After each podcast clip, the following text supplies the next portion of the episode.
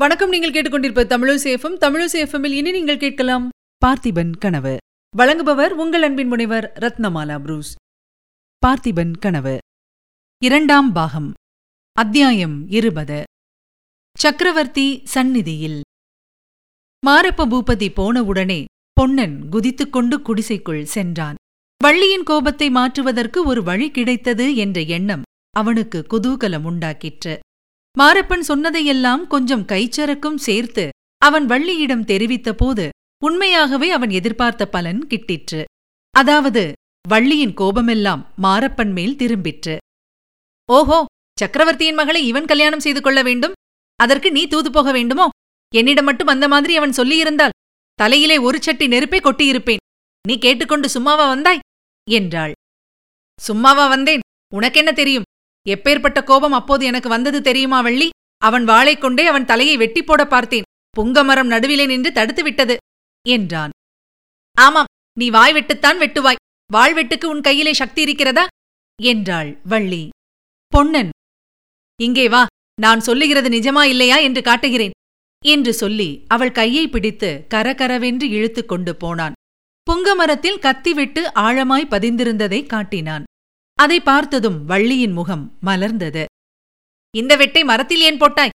பாவம் பச்சை மரம் அவன் மேலேயே போடுகிறதுதானே என்றாள். இருக்கட்டும் ஒரு காலம் வரும் அப்போது போடாமலா போகிறேன் என்றான் பொன்னன்.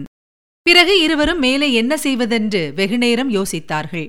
மாரப்ப பூபதி எவ்வளவு துர்நடத்தை உள்ளவன் என்பதை சக்கரவர்த்திக்கு எப்படியாவது தெரிவித்துவிட வேண்டும் என்று அவர்கள் முடிவு செய்தார்கள். ஆனால் எவ்விதம் தெரிவிப்பது? நீதான் அன்றைக்கு சக்கரவர்த்திக்கு கும்பிடு போட்டு காலில் விழுந்தாயே. அவரை உறையூரில் போய் பார்த்து எல்லாவற்றையும் சொல்லிவிடேன் என்றாள் வள்ளி. நான் கலகத்தில் சம்பந்தப்பட்டவன் என்று உறையூரில் எல்லாருக்கும் தெரியுமே உறையூருக்குள் என்னை போகவிடவே மாட்டார்கள். அதிலும் சக்கரவர்த்தியை பார்க்க வேண்டுமென்று சொன்னால் சந்தேகப்பட்டு காராக்கிரகத்தில் பிடித்து போட்டு விடுவார்கள் என்று பொன்னன் சொன்னான். அப்படியானால் நான் போய்விட்டு வரட்டுமா என்றாள் வள்ளி. நீ எப்படி சக்கரவர்த்தியை பார்ப்பாய்? உன்னை யார் விடுவார்கள்? இப்படி இவர்கள் பேசிக் கொண்டிருக்கும் போது குடிசையின் வாசலில் குதிரைகள் வந்து நிற்கும் சத்தம் கேட்டது. யார் இப்போது குதிரை மேல் வந்திருக்க முடியும் என யோசித்துக் கொண்டே வள்ளியும் பொன்னனும் வெளியில் வந்தார்கள். பல்லவ வீரர்கள் ஐந்தாறு பேர் வந்திருப்பதை பார்த்ததும் அவர்களுக்கு கொஞ்சம் திடுக்கிட்டது. வந்த வீரர்களின் தலைவன் ஓடக்காரா உன்னை கைப்பிடியாக பிடித்துக் கொண்டு வரும்படி சக்கரவர்த்தியின் கட்டளை மரியாதையை உடனே புறப்பட்டு வருகிறாயா? விலங்கு புட்ட சொல்லட்டுமா? என்றான். பொன்னன் கலவரமடைந்த முகத்துடன் வள்ளியை பார்த்தான். வள்ளி துணிச்சலுடன் வீரத் தலைவனை நோக்கி சோழ நாட்டில் மரியாதைக்கு எப்போதும் குறைச்சல் இல்லை ஐயா. நீங்கள் பிறந்த ஊரில்தான் மரியாதைக்கு பஞ்சம் போல் இருக்கிறது என்றாள். ஓஹோ நீதான் வாயாடி வள்ளியா? உன்னையும் தான் கொண்டு வரச் சொன்னார் சக்கரவர்த்தி. ஆஹா வருகிறேன். உங்கள் சக்கரவர்த்தியை எனக்கும் தான் பார்க்க வேண்டும். பார்த்து உறையூரிலிருந்து காஞ்சிக்கு போகும்போது கொஞ்சம் மரியாதை வாங்கிக் கொண்டு போங்கள் என்று சொல்ல வேண்டும் என்றாள். சக்கரவர்த்தியின் விஜயத்தை முன்னிட்டு உறையூர் வீதிகள் அழகாக அலங்கரிக்கப்பட்டிருப்பதை பார்த்தபோது பொன்னனுக்கும் வள்ளிக்கும் ஆத்திரமும் துக்கமும் பொங்கிக் கொண்டு வந்தன. முன்தடவை உறையூர் இவ்வளவு அலங்காரத்துடன் காட்சியளித்தது பார்த்திப மகாராஜா போருக்கு கிளம்பிய சமயத்தில்தான். ஆஹா அதையெல்லாம் சோழ நாட்டு ஜனங்கள் அடியோடு மறந்துவிட்டார்கள் போல் இருக்கிறது.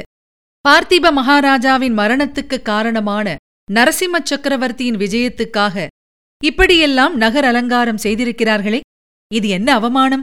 சோழ நாட்டுக்கு என்ன கதி நேர்ந்து விட்டது? அருள்மொழி ராணி இப்போது உறையூருக்கு வந்து இந்த கோலாகலங்களையெல்லாம் பார்த்தால் மனம் சகிப்பாரா? இவ்விதம் பேசிக்கொண்டே பொன்னனும் வள்ளியும் சக்கரவர்த்திக்கென்று புதிதாக அமைக்கப்பட்டிருந்த அரண்மனையை அடைந்தார்கள். அந்த அரண்மனையின் பெருமிதமும் அதில் காணப்பட்ட சிற்ப வேலைப்பாடுகளும் அவர்களை பிரமிக்கச் செய்தன. அவர்களின் ஆத்திரத்தையும் அதிகப்படுத்தின. சோழ மன்னன் அமர்ந்து ஆட்சி செலுத்த வேண்டிய இடத்தில் வெளியூரான் வந்தல்லவா இவ்வளவு ஆர்ப்பாட்டம் செய்கிறான்? அரண்மனைக்குள் அவர்கள் ஓர் அறையில் கொண்டு வந்து நிறுத்தப்பட்டார்கள். அதற்கு அடுத்த அறையில் பேச்சுக் குரல்கள் கேட்டுக்கொண்டிருந்தன. கம்பீரமான ஓர் ஆண் குரல் அதிகமாக கேட்டது. ஓர் இளம்பெண்ணின் இனிய குரலும் சிரிப்பின் ஒலியும் இடையிடையே கேட்டன. ஈனஸ்வரத்தில் இன்னோர் ஆடவன் குரலும் கேட்டது. அது மாரப்ப பூபதியின் குரல் மாதிரி இருக்கவே பொன்னன் திடுக்கிட்டான் சக்கரவர்த்திக்கு விரோதமான சதி ஆலோசனையில் கலந்து கொண்டதன் பொருட்டு விசாரிப்பதற்காகத்தான் சக்கரவர்த்தி தங்களை அழைத்து வரச் செய்திருக்க வேண்டும் என்று பொன்னனும் வள்ளியும் கிளம்பும்போது ஊகித்தார்கள். விசாரணையின் போது தைரியமாக மறுமொழி சொல்லி சக்கரவர்த்திக்கு பொன்னன் கும்பிட்ட அவமானத்தை துடைத்துக் கொள்ள வேண்டும் என்றும் அவர்கள் பேசிக் கொண்டு வந்தார்கள். மாரப்ப பூபதியின் ஈனக்குரலிலிருந்து தாங்கள் ஊகித்தது சரிதான் என்று அவர்களுக்கு பட்டது. அப்போது வள்ளி பொன்னன் காதோடு ஏதோ சொன்னாள். அவள் சொல்லி முடிப்பதற்குள் உள்ளே இருந்து கம்பீரமான குரல் எங்கே? அந்த ஓடக்காரனை கொண்டு வா என்று கட்டளையிட்டது.